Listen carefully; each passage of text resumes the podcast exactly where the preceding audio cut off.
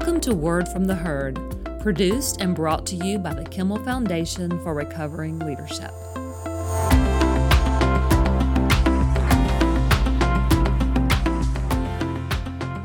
Hello, welcome to Word from the Herd.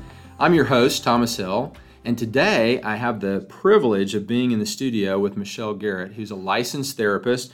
Michelle, you're licensed in marriage and family therapy uh, both, it says, in the state of Oklahoma and California, which those are a long way away, so that's kind of cool.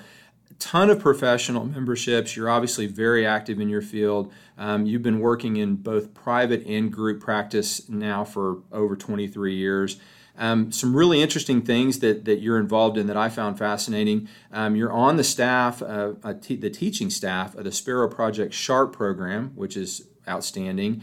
Uh, handles trauma, PTSD, compassion fatigue, things like that, which is which is great. You're also on the board of directors for a number of different uh, local nonprofits, and you've been involved in mentoring parents who have children with trauma, and, and so a lot of trauma work, which is great.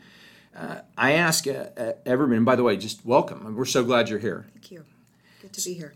So we, I ask all of my guests the same same question. One one of the questions I ask which has nothing to do with the topic we're going to end up talking about probably, but it's still fun. Uh, Michelle, what's the just tell me something about the worst job you ever had? I, I love that question. I actually I, I sat and thought about it for a while because I, I was thinking I wish you would have asked me what the best job was. You can um, tell us about that too if you want. Well, and then I all of a sudden I realized maybe the worst job and the best job might have been one and the same in some ways. Um, the the um, I would start with saying the first job that came to my mind was the one that I worked for 24 hours. I realized they didn't line up ethically, and so I quit. So I really didn't work for them for very long. But the other job was just a um, an internship I had uh, taken on. It was a very very solid internship. Um, I learned so so much. I was kind of on the outside there though, um, and uh, so. Um, I'm not even sure that uh, you know, I, I think what, what ended up happening was as I had gotten in, um, I had a little cross that I was wearing at the time. And um, so you said I was licensed in two states. I am. I hold an inactive license in California. That's where I'm from. So I was originally licensed out in California. And um, I, I had a number of people that took exception to my necklace, my cross, and so um, they had asked me to remove it, and it just felt like I was dealing with kind of being pushed to the side quite a bit because I didn't fit in with their culture, I guess, in that way. Um, but it also, you know, gave me an opportunity to stop and think about, you know, um, it's okay to be who I am and be, you know, authentic. And uh, I'm going to be able to work with certain people and not with others. But I would also say that I learned so much through that whole opportunity. Um, there was a variety of different. Um, experiences that I got from working in, um, you know, like the schools to working in uh, domestic violence training, uh, just private practice, working for the county. They had a whole bunch of different programs, so it was a really good learning experience. So, awesome. Best and worst.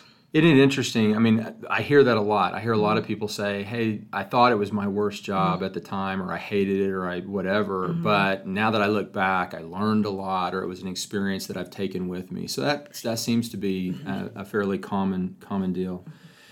Well, Michelle, obviously, um, we want to talk to you today about our, our mental and emotional health, and that lines up really well with one of the ways that we talk about leaders demonstrating the intrinsic and equal value of all the people they serve, and that is in providing a safe environment.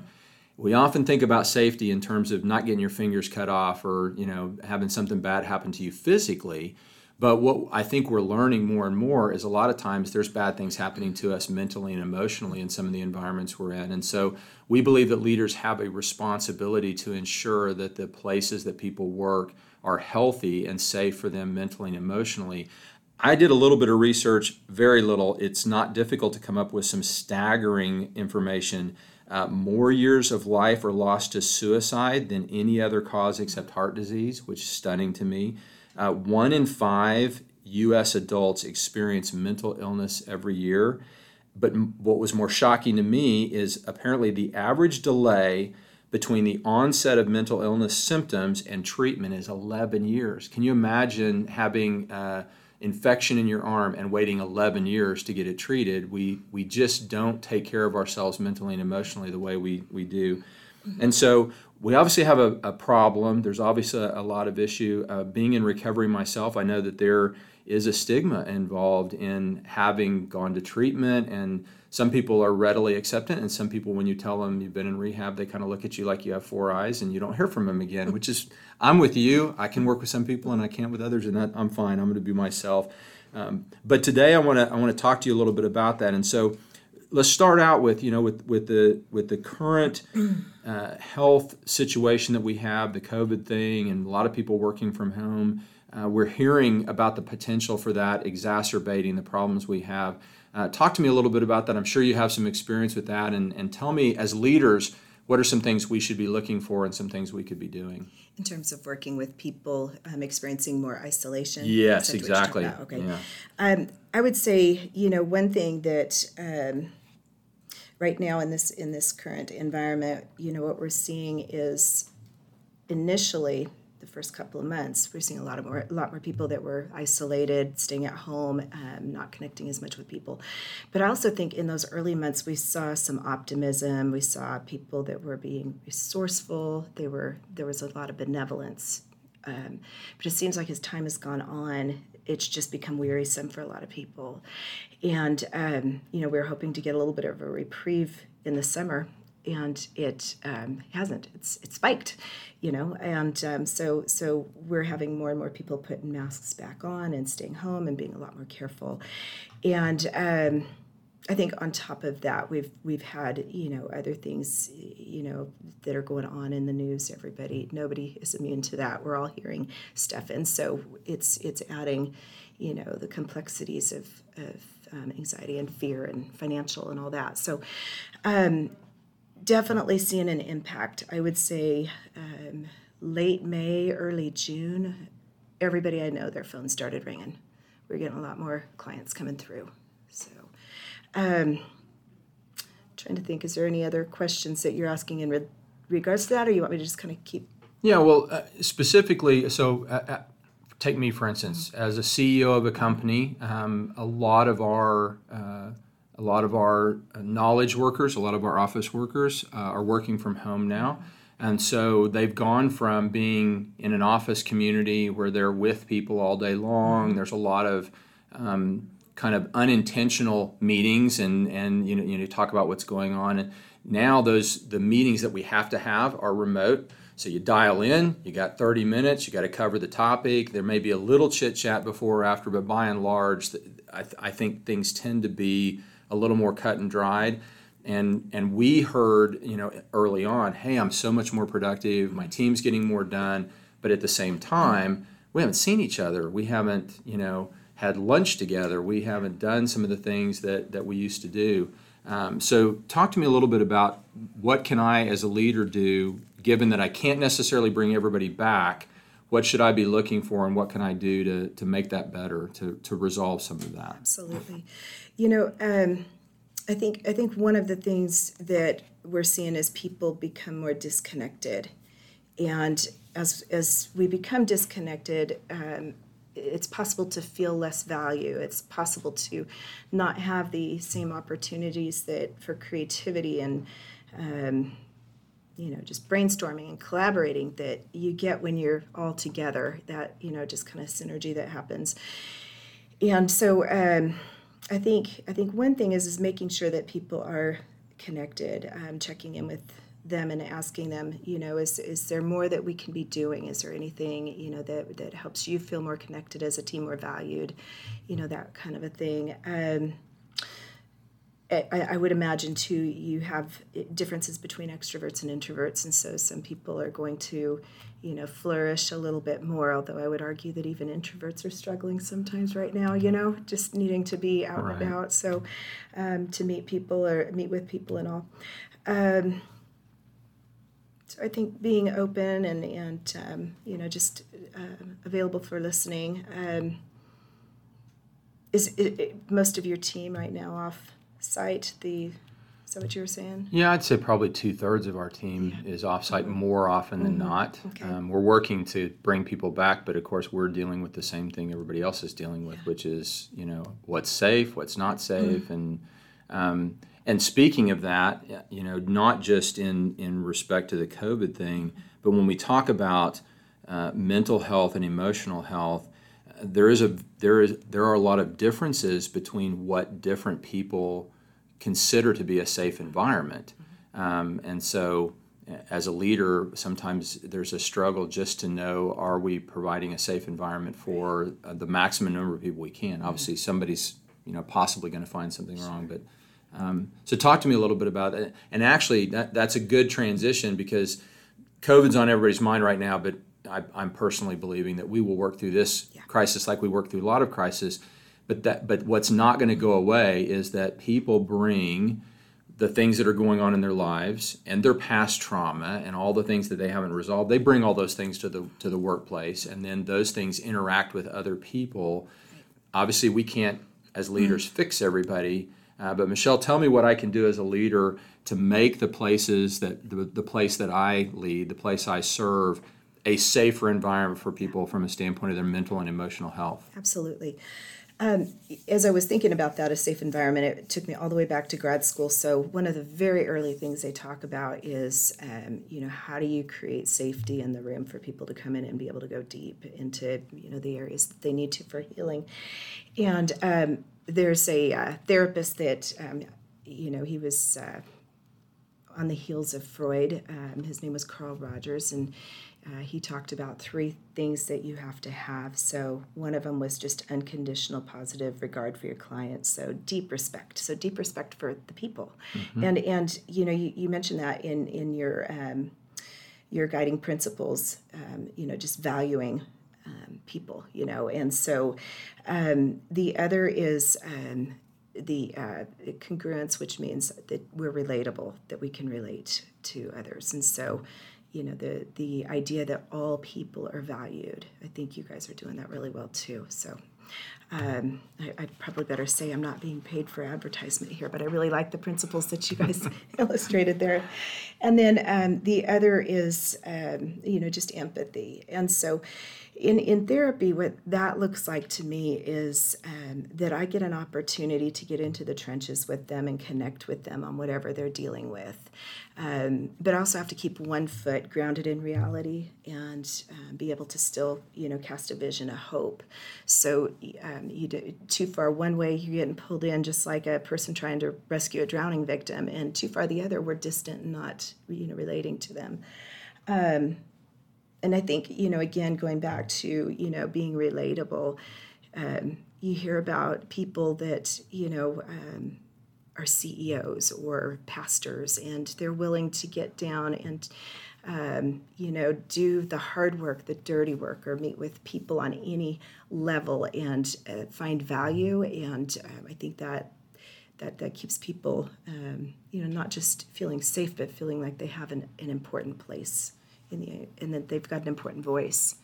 And how cool to be able to get vision from all these different perspectives too. And so um, i love that. And then um, the other again the um, idea of you know just deep respect for your client um, one of the things that i think that's really really important is um, helping them to see their own opportunity for greatness their own opportunity for um, potential you know and, and the directions in the directions that they need to go not necessarily what i think or anybody else thinks but um, as a therapist but um, also making it safe for them to you know fail and explore that.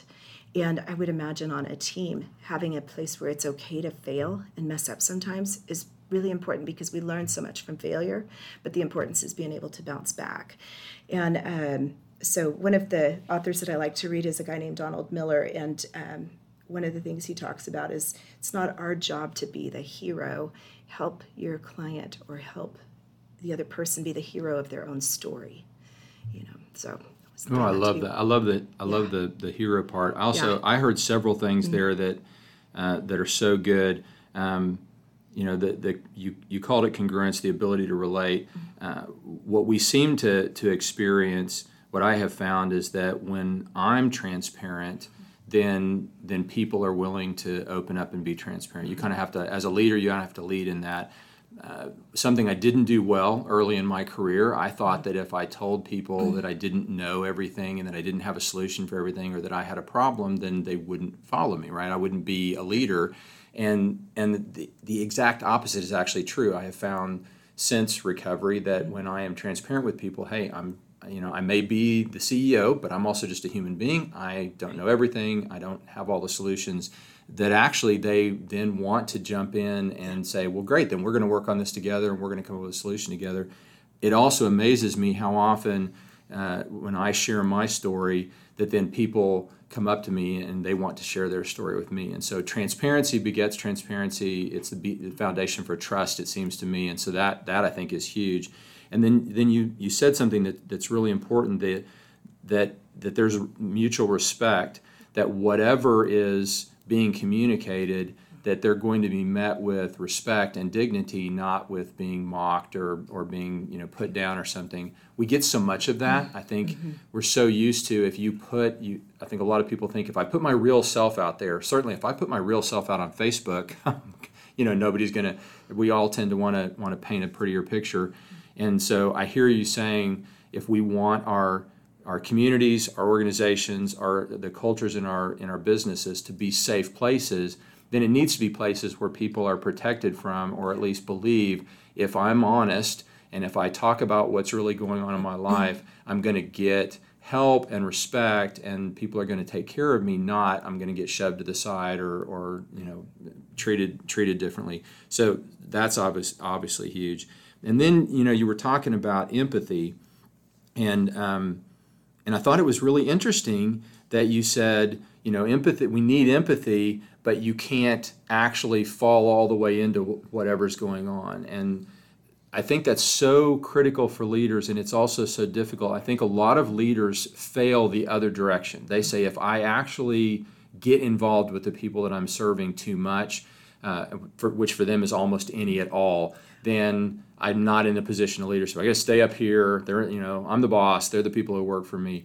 I think we've messed up the whole can you be relational at work? It doesn't mean we're best friends and that we hang out at each other's houses all the time, but you can show true concern and true care for someone and, and be empathetic, which is a lot of times just about listening, uh, you know, truly listening, which is one of the things that, that for me being, being in therapy was, was so wonderful is my therapist consistently demonstrated to me what it was like to just be heard. You know, I could go in there and and just talk and spill whatever was going on in my life, and I was actually being heard. And the questions that got asked back to me indicated that I was being paid attention to, not judged, not trying to figure out where the next thing was, or she, she wasn't trying to come up with an answer. She was just listening to me and hearing me as a human being. We really get that so seldom in this world, you know. You don't get that on social media so I'm hearing you say maybe that's something that we should incorporate into our into our community, and that's difficult because that doesn't make parts or sell cars or whatever you. I mean, that's not a moment when the pro- product is moving down the line, um, but it has a huge impact on on how people feel. Um, so, talk to me a little bit about um, the. You you mentioned currently and I and I think we all tend to go well right now things are so bad but I look at a lot of history and things have been bad a lot of times and you know there's a lot of bad in the world so I think anxiety about the world has mm-hmm. always been been a thing what are some ways as leaders obviously we can't completely remove that for people my mode is I just tell people don't listen to the news. Every time I meet with my people, I say, Y'all aren't watching the news, are you? Because you mm-hmm. should not be watching the news. It's not going to do you any good. But I, I think they do anyway what can I as a leader do uh, to help people reduce their anxiety, overcome their anxiety, or at least not to add to that? Yeah, that's that's a, a good question. And, and it's honestly, I think, um, something that I feel like I'm dealing with as a therapist more and more often right now, too, because there's times somebody's texted me or I've looked at Facebook and I'm on my way into work and I'm having to contain my own anxiety about something. And um, so, one of the things that I think about is um, the idea of self leadership and making sure that, first of all, we're keeping ourselves healthy. And, um, you know, a lot of times, um, you know there's we, we know about health, healthy skills like working out and you know finding a support system and all that. But one of the things that i find is if i let fear and negativity run wild inside my brain um, that's an internal boundary i need to set. Uh, I'm, I'm, speaking life internally into the wrong things. And so um, you know i think that's that's one thing that you know just to be catching ourselves what am i worrying? What am i you know bringing too much into into my thinking my thought life um, another thing that um, I remember it was one of my favorite pieces of advice from um, a supervisor early on is he had said, "Okay, so you've learned everything in your master's degree. You've you know you're getting ready to meet your clients for the first time." And he goes, "So the best piece of advice I could give you is keep your anxiety one notch below your clients, and therapy can occur." And I thought, I think I can do that. I think I can. and I think that's you know kind of one of those things that we do as a parent it's something that we do you know people do as a coach or or you know a um, a boss you know whatever it is is if we can keep our anxiety one notch lower um, you know and then and remember to take some deep breaths and kind of you know get the oxygen flowing again um,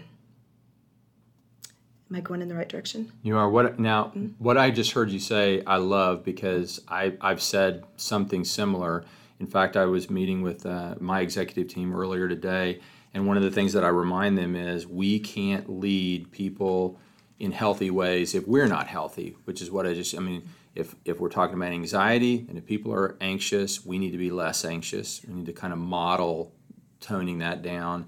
Um, so tell me a little bit more about you know as a as a leader now obviously i go to therapy i recommend other people go to therapy not everybody's going to do that and and so you were mentioning some of the you know self care. Tell me some more self care things that you would recommend because leaders, high stress position, right? They're typically type A. A lot of us are obsessive compulsive. In my case, I don't sleep, so we got a lot going on. It's highly likely that we're messed up. What are some things that we can be doing as leaders to to make ourselves healthier so that we can then transmit and, and convey that to our people?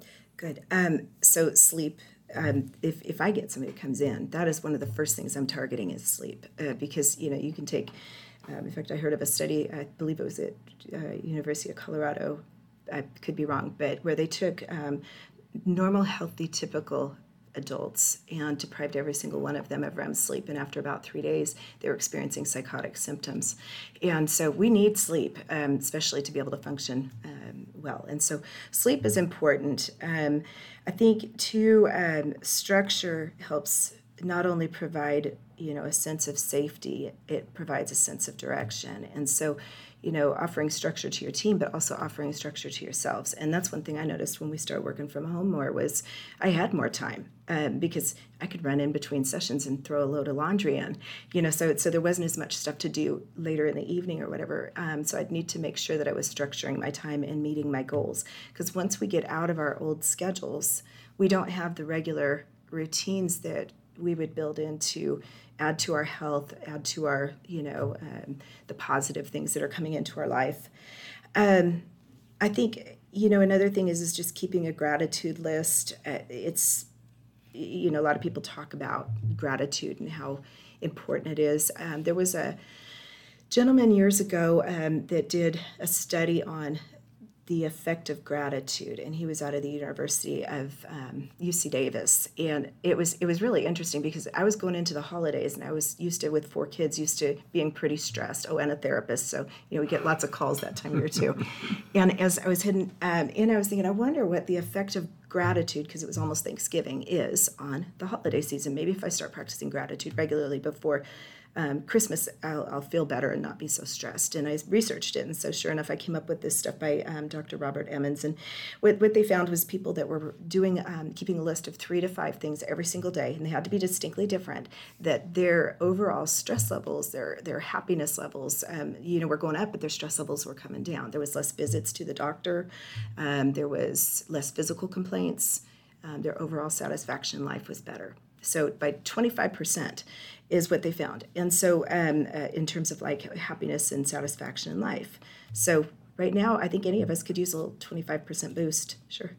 You know, and, and that's just three to five things a day. And so that's that's one thing I think we can do. Um, and just remembering to, you know, try to find ways to get grounded. I think about, um, I used to imagine, I, I, go into metaphors a lot. I think of, you know, um, different different things that illustrate a picture. But back growing up um, near the ocean, the waves could roll in and, and knock you off your feet sometimes. Well, the sooner you can find your feet back underneath you, you're okay. And um, but you can get pretty overwhelmed if you're getting spun about. And sometimes people can feel like that when they get anxious, just get spun. And so trying to get our feet back underneath us, remember to breathe because deep breathing actually opens up more of the brain to be able to function better. Um, if we're not breathing deeply enough, start hyperventilating, um, we actually literally are starting to shut down the more sophisticated parts of the brain, and we start to rely on the more primitive parts of the brain where things like fight or flight, you know, are housed. So, um, I don't know. Sometimes I think I could probably keep talking, and I don't want to get too you're, far off base. You're, so. do, you're doing great. You're okay. doing great, and, and you're and you're preaching to the choir as far as I'm concerned. Obviously, I learned a lot of those things in recovery. Um, never learned them before, right? Mm-hmm. So I was groomed to be a leader, grew up in a family of leaders, was always intended that I would lead. Um, and none of those things ever, well, I was never taught those things, they never came up. And I think that, that today, uh, that's one of the problems we have is lots of people in positions of leadership. It's not that, that they weren't trained to lead from a standpoint of doing the job but they weren't trained to deal with their own issues. You know, very few of us have any any training in handling our own mental and emotional health.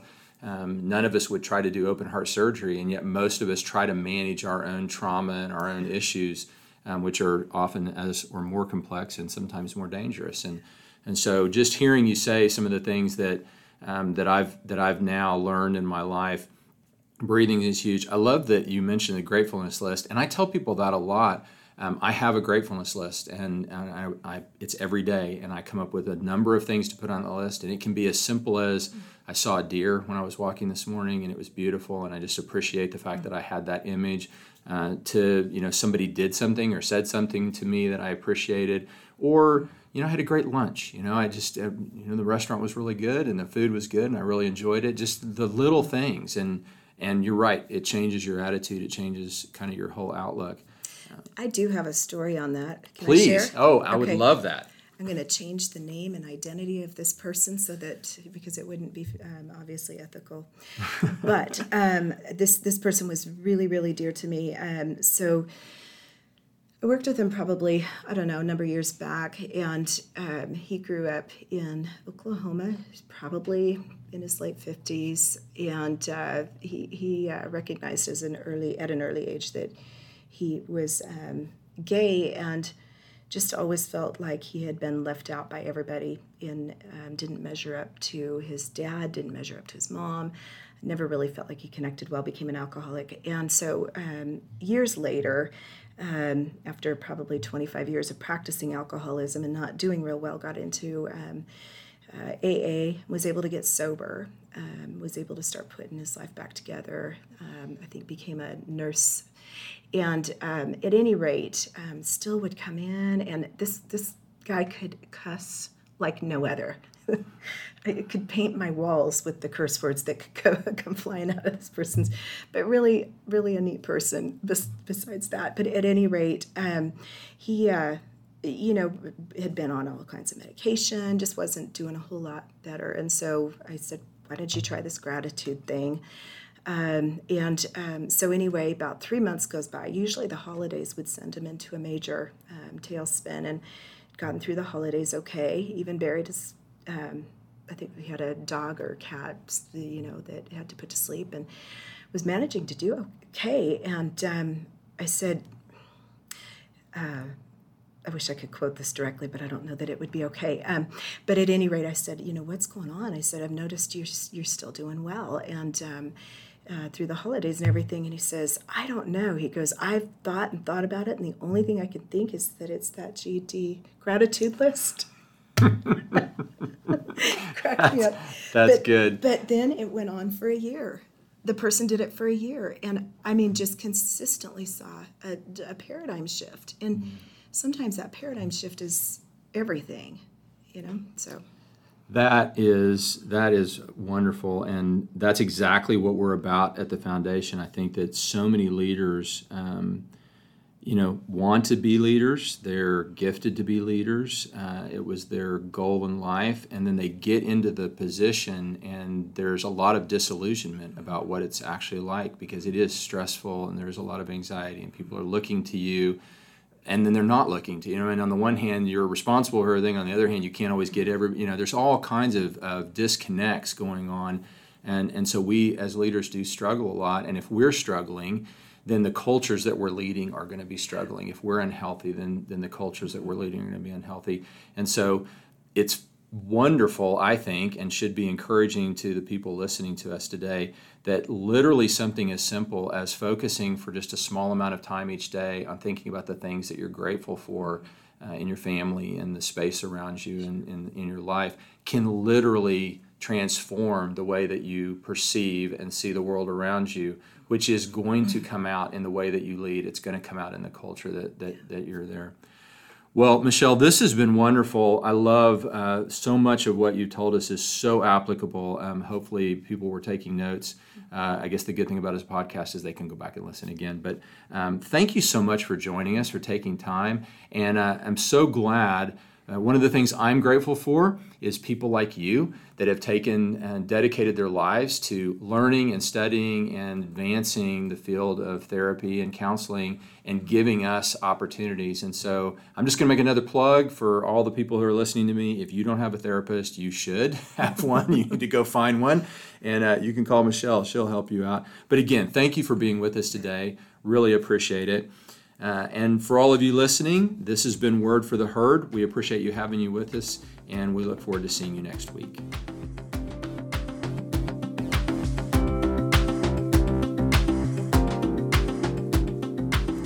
Thank you for joining us today on Word from the Herd, a production of the Kimmel Foundation. For more information about the Kimmel Foundation, visit us at thekimmelfoundation.com or follow us on Facebook Instagram, LinkedIn, and Twitter at The Kimmel FDN. Please share this podcast and join us again next week for another Word from the Herd.